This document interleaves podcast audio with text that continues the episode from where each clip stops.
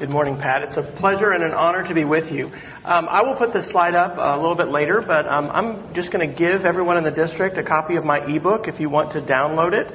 And so that link will be active all day today. And if you don't get that copy down, um, we'll we'll put it up there again, and you'll be able to to copy that. But you'll just put that into Safari on your iPad and then you can download that um, ebook that I've been working on the past year, which will tell you a lot more than I'll have time to do today in the 40 or so minutes that we have together. Did you have a favorite cartoon on Saturday morning growing up? What cartoon did you like, or what was? What do you remember? You remember when that was a special time because they came on Saturday and it was a big deal, right? And it's been, you know, happening for a while, but Saturday mornings have changed. And I took this picture back in 2010 on the couch in our living room in Oklahoma. Um, and my kids weren't watching cartoons; they were they were playing things. Now I just retook this picture about a month ago, and what I noticed was the devices. What other people have noticed are the legs. Because the legs have gotten a lot longer. You know, my son is a sophomore. My youngest in the middle there is uh, fourth grade and I have eighth grader. But, you know, we're no longer just one to one, are we? What are we? We're two to one. We're using multiple devices, and you've probably heard people talk about the second screen. We see more with, you know, uh, sports and, and primetime television. Here's the hashtag for Twitter, you know, come and chat with us. Um, things have been changing. And I love this quotation from Arthur C. Clarke about magic. Because even though we may have different words to describe the devices in our pockets and our purses, it really is magical to think that we're able to communicate across space and time, being able to pull in information, being able to not just access, but communicate in ways that definitely would have seemed magical just a, just, you know, a decade or two ago. So, who has got their wand ready today? Who's got their smartphone? Who's got their iPad?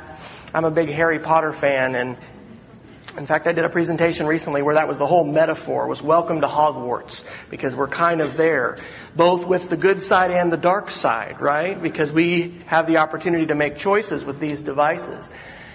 Doing some research this summer, I was amazed to learn that the iPad 2, so this is what I have here, this old technology from 2011, at the time it came out, this has the processing power of the Cray supercomputer in 1985, which until the early 1990s was the fastest computer on the planet.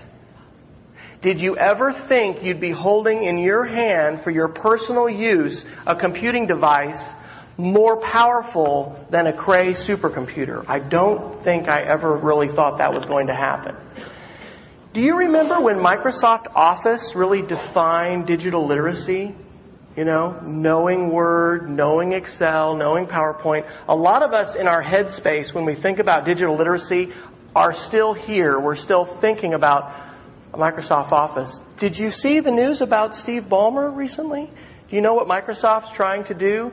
Desperately reinvent themselves for the new world because they have really missed the boat when it comes to handheld mobile technology. At our ISTE conference in San Antonio, Texas, Microsoft gave everyone who wanted to a Windows RT tablet valued at $600. Why did they do that?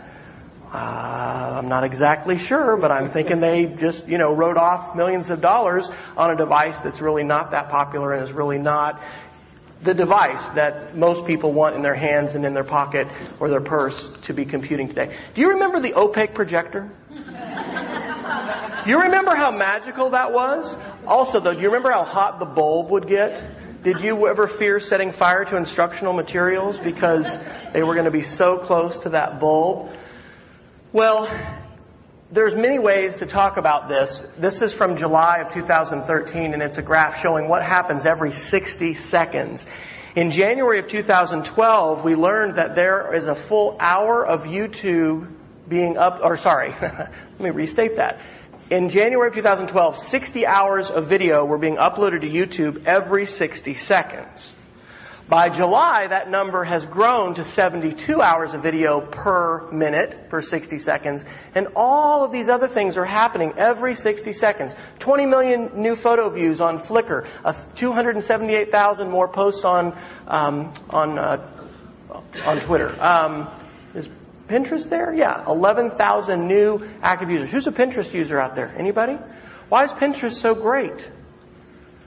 Because it's all about text, right? Written text. No, it's about visual. It's about images and it's about sharing. It's about being able to collect stuff, things that you're interested in, and being able to share it with others and then be connected with those folks on an ongoing basis.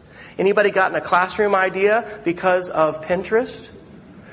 Uh, Bob Sprankle gave me a, a, a, ride today to come to, to school. We were talking about fairy, um, not castles. What are we trying to say? In the in the woods, fairy houses, right? So my wife saw on Pinterest these fairy houses, and when we went camping Fourth of July week, that's what we did. You know, how are you influenced, and what makes a difference? Well, my mom cooks food that she finds, you know, online from food bloggers and, and serves that to us when we go home and to my dad. We, we built fairy houses this summer because of Pinterest. You know, it's a crazy world.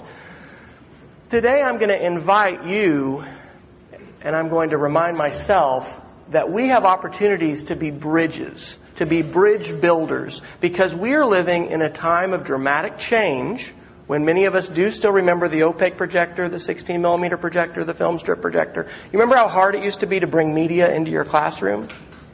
It used to be really hard.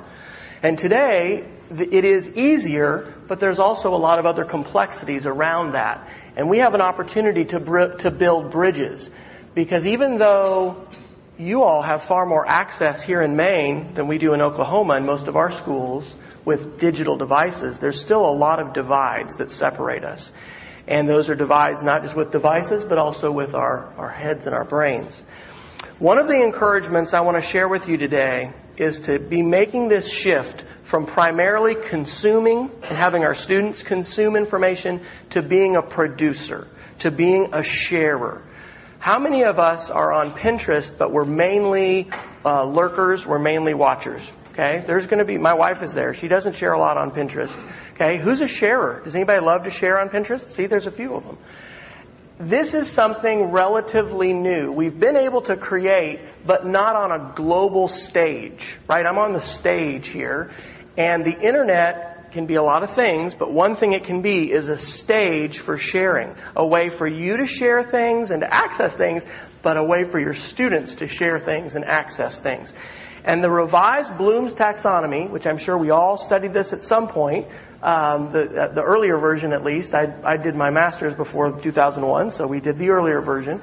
but when it was revised, creation was put at the top, and the idea is if we ask students to create, it's not a silver bullet, but in many cases, we can not only do the lower level knowledge and comprehension learning, but also the higher order thinking that is so vital and the creativity, which oftentimes gets left out.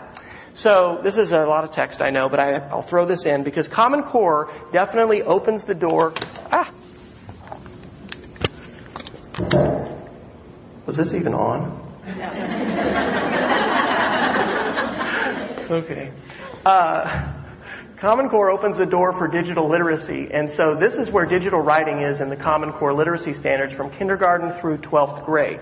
Does it say your kids need to use AudioBoo and record a short narrated you know, um, recording about their favorite book. No, it doesn't say that the app and the specific context, but it does say by 12th grade, kids are integrating and evaluating multiple sources of information in different formats, different media formats, to address questions and problems, and they're able to present. Now look at that in eighth grade, to present a particular topic. So students are not just consuming, they are creating, they are producing, and they are doing it with media.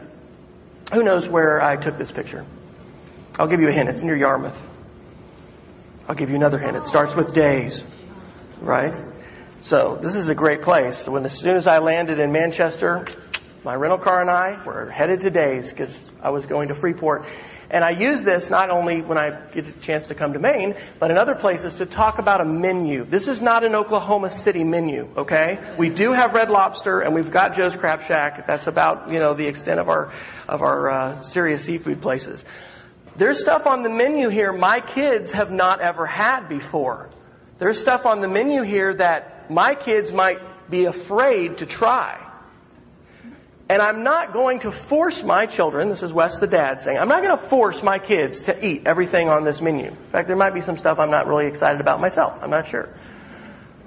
But I am going to try things and I'm going to model that for my kids and I'm going to invite them to experience some of this new menu. And we need to be doing a similar thing with technology. The first ebook I wrote in 2011 called Playing with Media talks about four different kinds of media we need to share. Digital text, images, audio, and video. And I don't think this is limited to just teachers. I think this is true of us as a society. If you're in a, a club organization, if you're in a church, if you're in some kind of service group, if you're in any kind of organization that wants to raise money, recruit people to be involved, you want to get your message out, right? You need to communicate with people. And if we're limited to just text, boy, we are not even scratching the surface of what we can do today. So th- these are important skills for everyone. For the past year, I've been working hard on a framework for digital literacy because I sort of uh, audaciously think we need to reinvent what it means when we say in school, I'm digitally literate. And there are 12 different products on this framework that I think we should all be creating. Today, I'm just going to talk about a few, but I'm going to talk mainly about an ebook, interactive writing, and maybe a little bit about a narrated slideshow, although you might not get to that, and that's fine because you will have a code for this ebook which talks about the first six.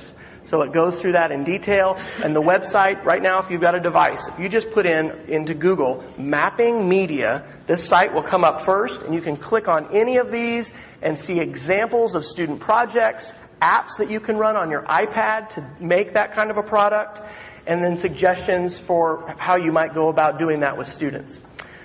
David Warlick is a phenomenal educator from North Carolina, and he's written several books, and he was one of the first people I read years ago who talked about redefining literacy for the 21st century.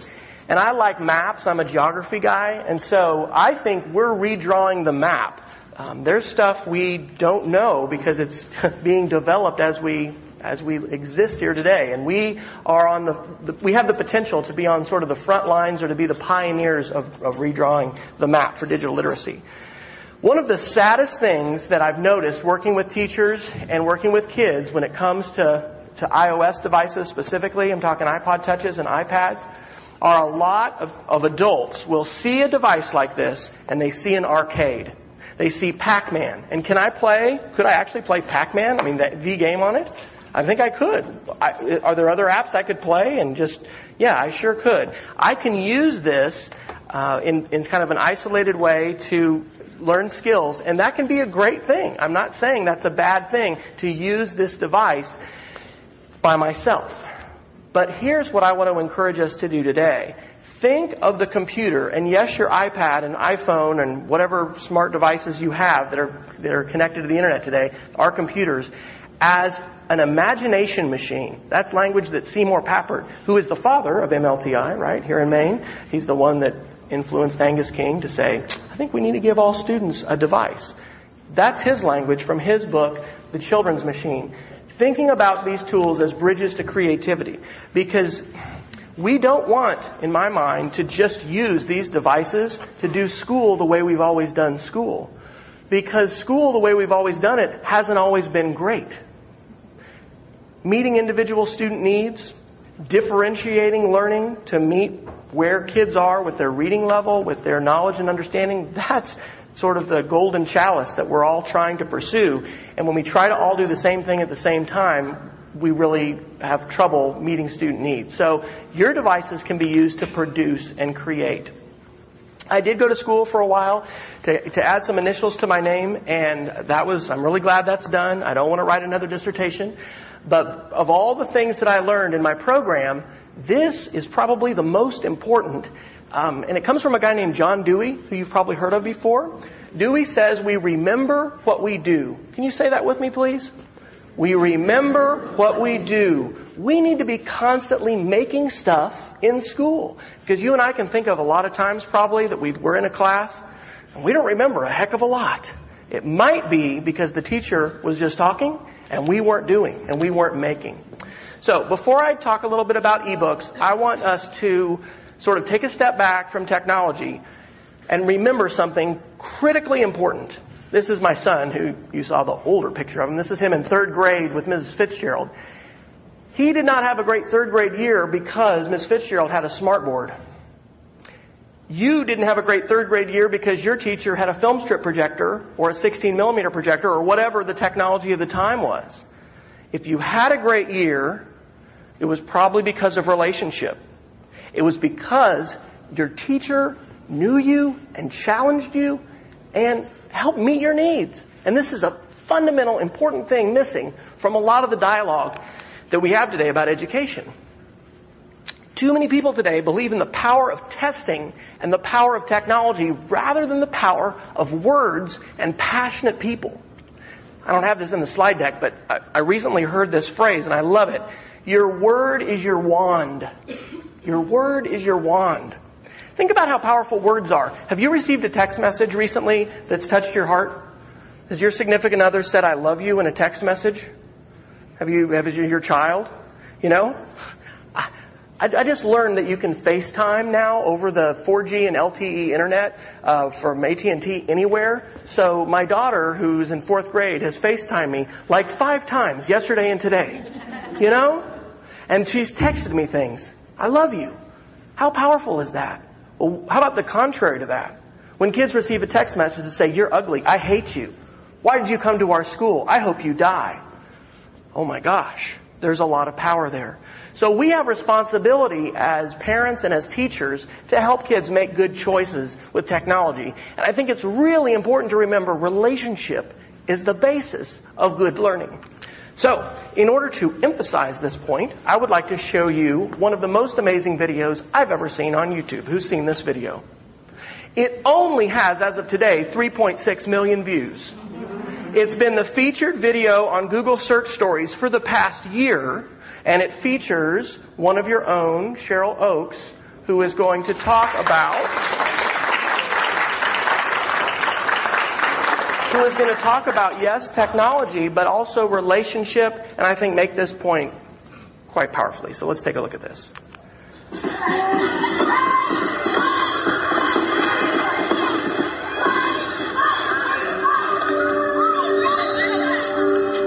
Morgan was diagnosed with her learning disability at four years old, so that was pre-K kindergarten. When she was diagnosed, it was overwhelming, so I started researching everything that I found was just, you know, she'll never ride a bike, she'll never do this, she'll never do that.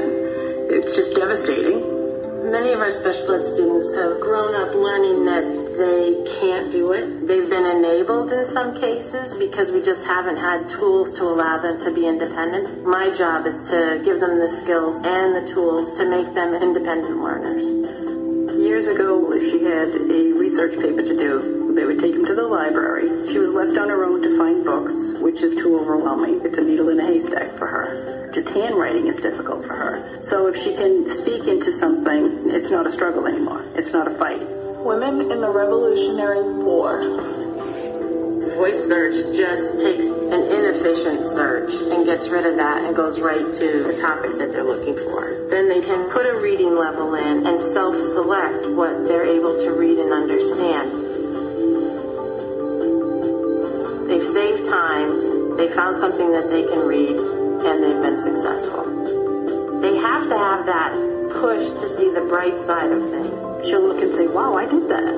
You know, so we don't hear I can't as much as we used to. I mean, color guard, when she came home and said she wanted to go to a color guard meeting, I immediately called up the coach and said, we need to talk. Because she has uh, spatial issues and we're giving her a six foot pole. yeah. but she does it. She is an amazing girl. Um, she makes us proud every day. Those things have really helped Morgan from being Morgan the student with a learning disability to Morgan the student with the possibilities for her future.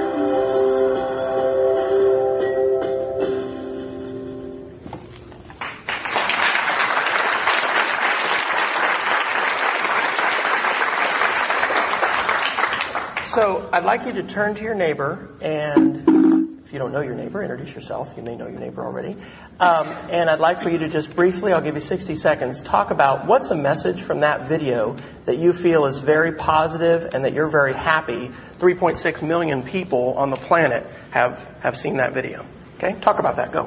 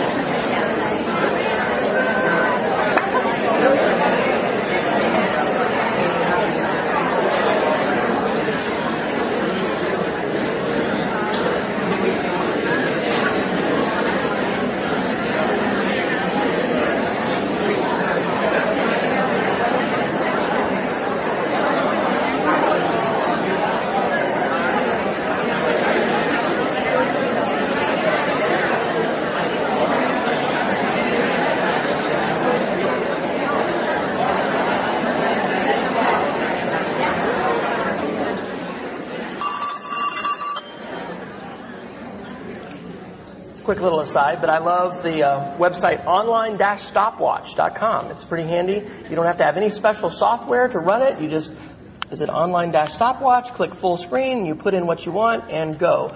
On my iPad, there's an app called Timer Plus. It doesn't have a space between plus and timer, and that's my favorite one for, for doing that with the iPad.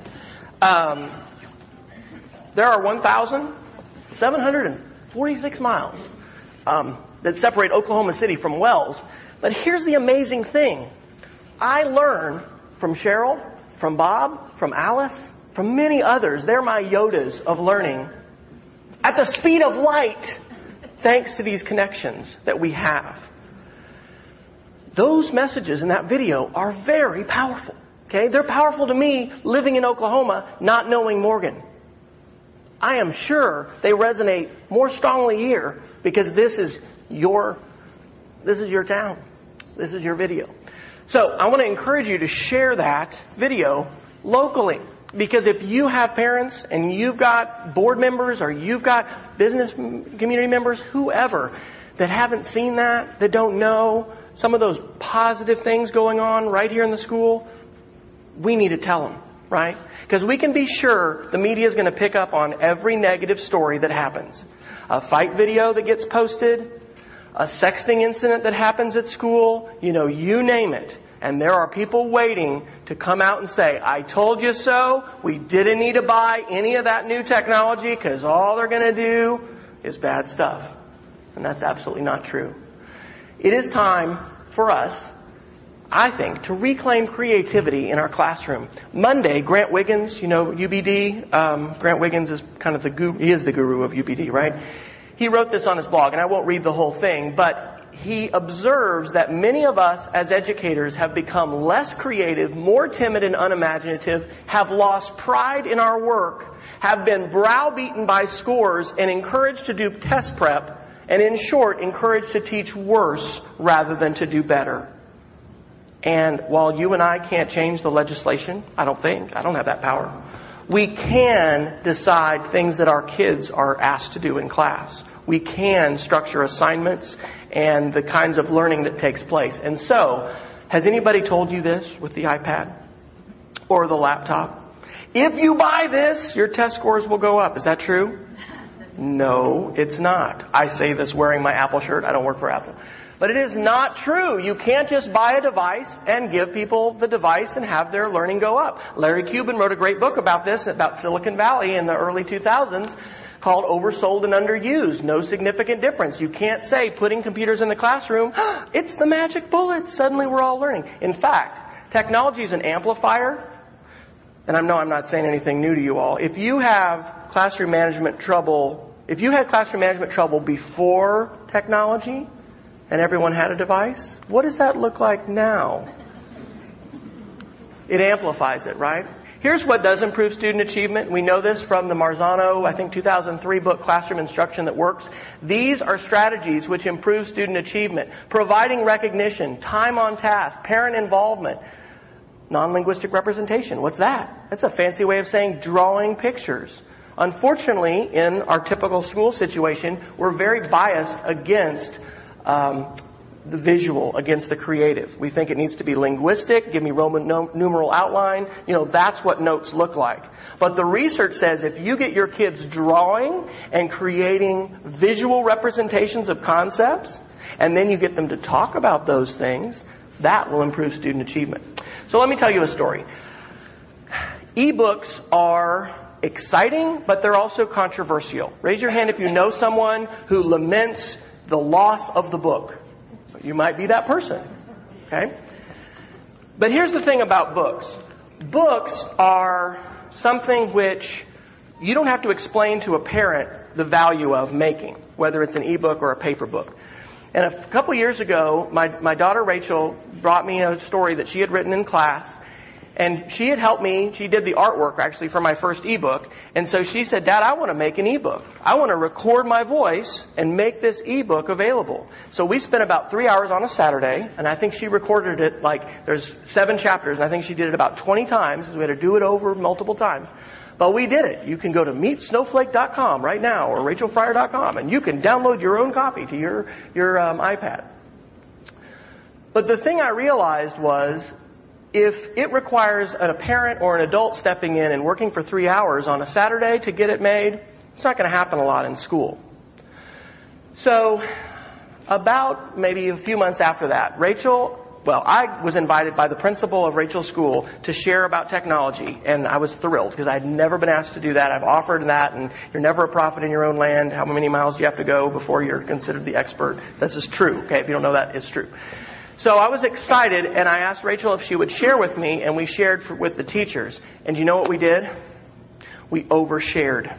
We scared everyone to death. Because Rachel makes Puppet Pal videos, she plays Club Penguin, she has written these ebooks, she's just done all this stuff. We have a blog for our family. And nobody asked us for help after we were done. So that was a big failure for me because I wanted to help the teachers, even in a small way, just set up a website that the kids could write on and the parents could comment on, and it didn't happen. So, fast forward to this past March before spring break. I went to a conference, it was actually South by Southwest, and I presented for a, a group, and they paid me with an iPad mini. My kids thought that was pretty cool. But they didn't like what I said next. I said, I don't think we need this in our house. I want to loan this to Ms. Moore. And so I met with her third grade teacher, and for 15 minutes I showed her the, the app, Book Creator. And I fully expected after spring break, I said, here, keep this iPad. You can have it the rest of the year. I'll come in. I'd love to help, you know, with the kids. And, and Ms. Moore never called. And she never emailed. But Rachel came home one day and said, we're making ebooks. And so what they ended up doing over the course of several weeks was every child picked a book that was a, their favorite. They wrote a paragraph about it, and then the students recorded their voice reading their story. And at the end of the year, after the award ceremony, Mrs. Moore played that for parents and for all the kids, and we printed copies of the book too on lulu.com. It cost 13 bucks to print each one. But every child got a copy of the book with Mrs. Moore writing a nice note to them and, and uh, signing it. And I'd like to play just a little bit of this book for you. And as we watch this, I want you to think about what's valuable about this project. The fact that it's an ebook. What really makes it special? This is a picture of Jack climbing up the beanstalk. He is looking at his house. His mom and cat are looking at him. If you look closely, his mom is waving at him. The caterpillar was so hungry that it ate a lot of food. The next day it was fat. Please, will you give us some of your concrete, Beaver, said the second wolf. Certainly, said Beaver. He gave them buckets full of concrete. Right away, they started building before the big bad pig showed up. All right. So I'm not going to play the whole thing for you. Um, what would you say is good about that? Somebody just volunteer an answer. What's what's positive about this? The writing, right? We're doing writing. We're celebrating student writing and recognizing writing. What else? Reading. Different levels. Differentiation, different levels. Everyone participates. There's 22 different pages and everyone did it successfully. What else? Just creativity. There was the art. There were different, you know, in fact, here, I'll, I'll play this and mute. I mute this. This is it. Um, you know, it's, it's different. Uh, kids didn't all create the same thing. What about the voice aspect? Is that significant? It's huge, right? And does Common Core say anything about oral language fluency? Yeah, it does. How are we going to get our kids better at oral language fluency? We're going to have to practice, right? And simply recording your voice and hearing yourself speak it, you know, speak and, and read is a wonderful way to, be, to increase your self-awareness and to get better. So how much did it cost us to distribute this ebook to all the parents and grandparents that wanted it? The ebook. Do you know? Nothing extra, right? We had to have an iPad to make it and we had to have Book Creator. Now the print version cost money, but the e-version didn't cost any money. And being able to have the book plus, right? You still have the text, you still have images, but feel like it's the Ginsu knife. There's more! You also get the student voice. And that's huge. It's gigantic. So this was my epiphany, student agency and voice. It didn't take me three hours on a Saturday to do this. In fact, Mrs. Moore didn't need me at all once she saw the basics and started working with her kids because they figured it out together. And I think we need to be using this whole idea of the book to help build bridges, to help win hearts and minds, to help people understand that we're not losing text. We're not losing, um, you know, some of the essential parts of the book that we love, but we can also get additional things. There's a lot of things that are good about that project. So that app is called Book Creator for iPad, especially for secondary teachers here. I'd bring your attention to another app called Creative Book Builder. That app will let you pull in different media elements, videos, recordings from YouTube, from your Dropbox, from Google Drive, and you can completely build that on the iPad. Um, it'd be a great thing to do this year with students to be building some ebooks. But that's kind of complicated building a book. It's a little bit more complicated than where we can start. So let's talk a little bit about interactive writing. Do you all have any parents here in, in Maine that are arguing about the value of books? I'm not talking specific books. I'm not saying that particular book, but probably not, right? I don't think we've got a lot of controversy in Oklahoma about a lot of things, but we don't have parents coming in here and saying, what are you doing with all these books? You know? What are you doing getting these kids writing? You're writing? So I heard Caleb Lack present at our Heartland e-learning conference in March in, in uh, Edmond, which is north of Oklahoma City. And he's a college professor and he said this about the typical college writing process. Maybe you've seen this happen in K-12 school too. Students write, the teacher reads, and no one cares. Caleb suggests we need to shift and transform what we do so instead students collaborate, the teacher guides and edits, and everyone can learn and benefit. And so in their college class, they are creating their textbook using a wiki like Wikipedia. It's a document that multiple people can edit and they can moderate and change, and they're building that together. Do you have a cell phone with you? Or a mobile device of some kind? Why don't you get it out? I'd like to do a quick poll. I'm going to click on this link and we're going to go online to Poll Everywhere where I've set up this poll and you can answer this poll two ways. First of all, the question is, Last year, how many assignments did you invite students and parents, others, to comment on interactively? If you go to the website pollev.com slash wfryer, you can do that on your Safari browser. But if you want to use your cell phone, the way that you're going to do it is you're going to open up a new text message. You're going to send it to the number 37607. So you don't put in somebody's phone number you're putting 37607 and then in the text message you vote. So you put the number of your vote. If you didn't do that last year, you're going to put 48701. If you did it one time, 48702, etc. If you did that more than five times last year, you're going to put um, 48704. And so this is this is called Poll Everywhere. Um, the free polls allow us to have up to 25 responses. Um, I actually, they upgraded my account because I use it sometimes when I present and Poll Everywhere likes that. So I think I can have like 250 responses. So you can pay for more.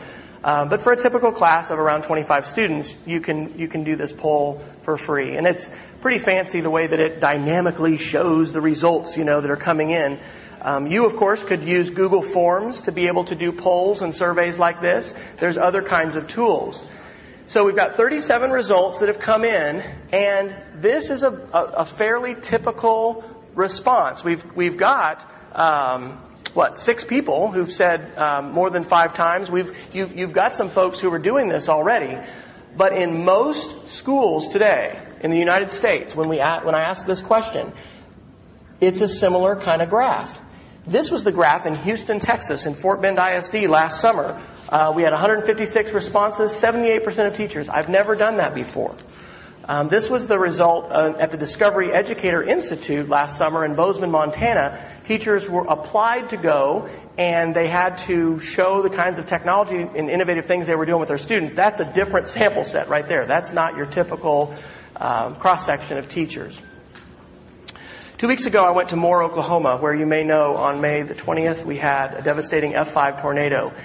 And I had not been back there since the tornado. Um, our church had housed folks who were um, on rebuilding teams and you know given money and and especially right afterwards they said, "Don't come down here. We don't you know we don't need more people."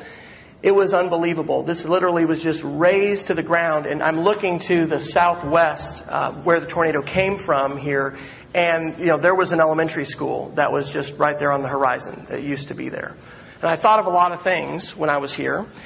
But one of them was about foundations because we saw people building a new foundation. There were storm shelters that had survived. And when we think about classroom learning, we need to be building a strong foundation. One of the things we need as a foundation for learning today is an interactive space where we can share the work that students do and we can get feedback. We can moderate it so stuff doesn't get posted until we approve it. But parents can view that. Other peers can view that. Other people in other parts of the world can view that. So I'll tell you a, a couple fast stories and then I think I'll be out of time. This is uh, Alexander, my son, and we went to Philmont Scout Ranch last summer for two weeks backpacking. It was the longest I'd been disconnected from the internet since I was connected, like, which goes back a while. And it was great. We had a great trip.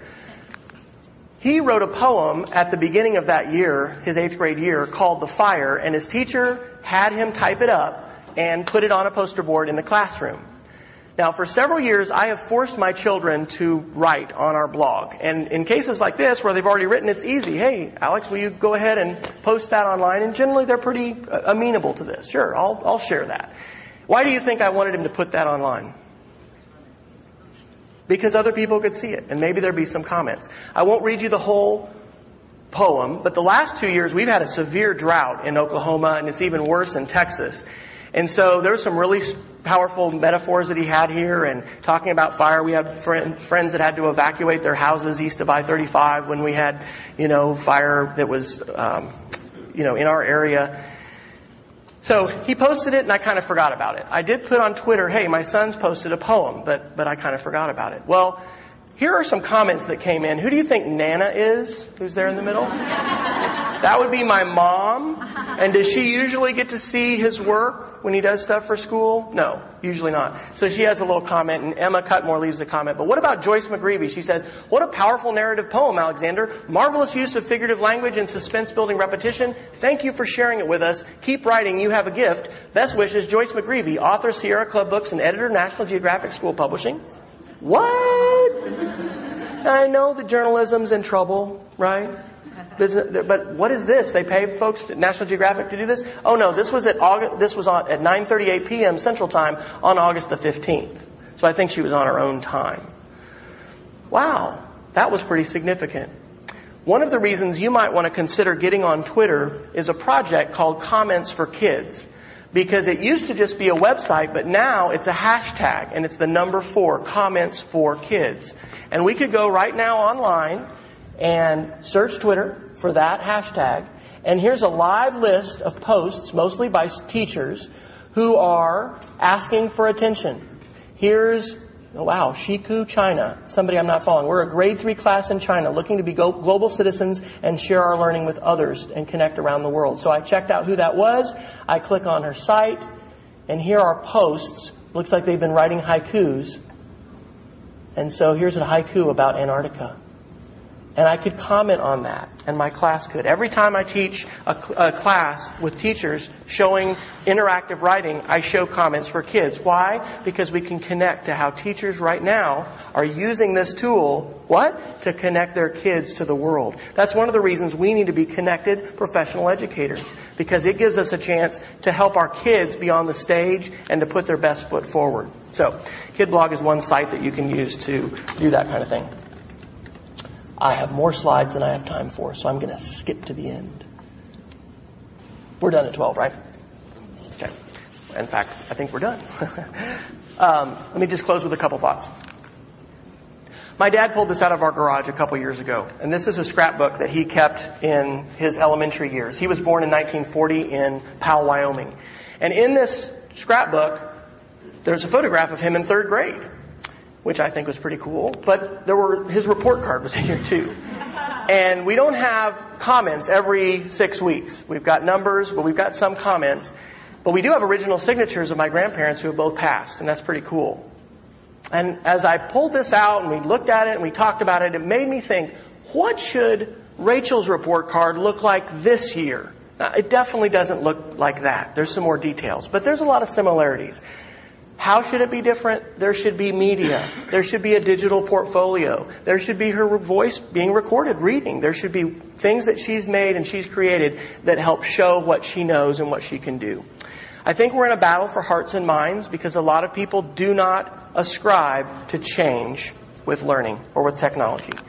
And I want to encourage you this school year to make stuff with your kids. Not just digitally, but digital is a great way to record that, right? And share it. Um, you've got your wand. Do you have it with you? You got it in your purse? You got it in your pocket? Your kids do too. And we need to help them use these magical devices in effective ways. So my challenge to you is this.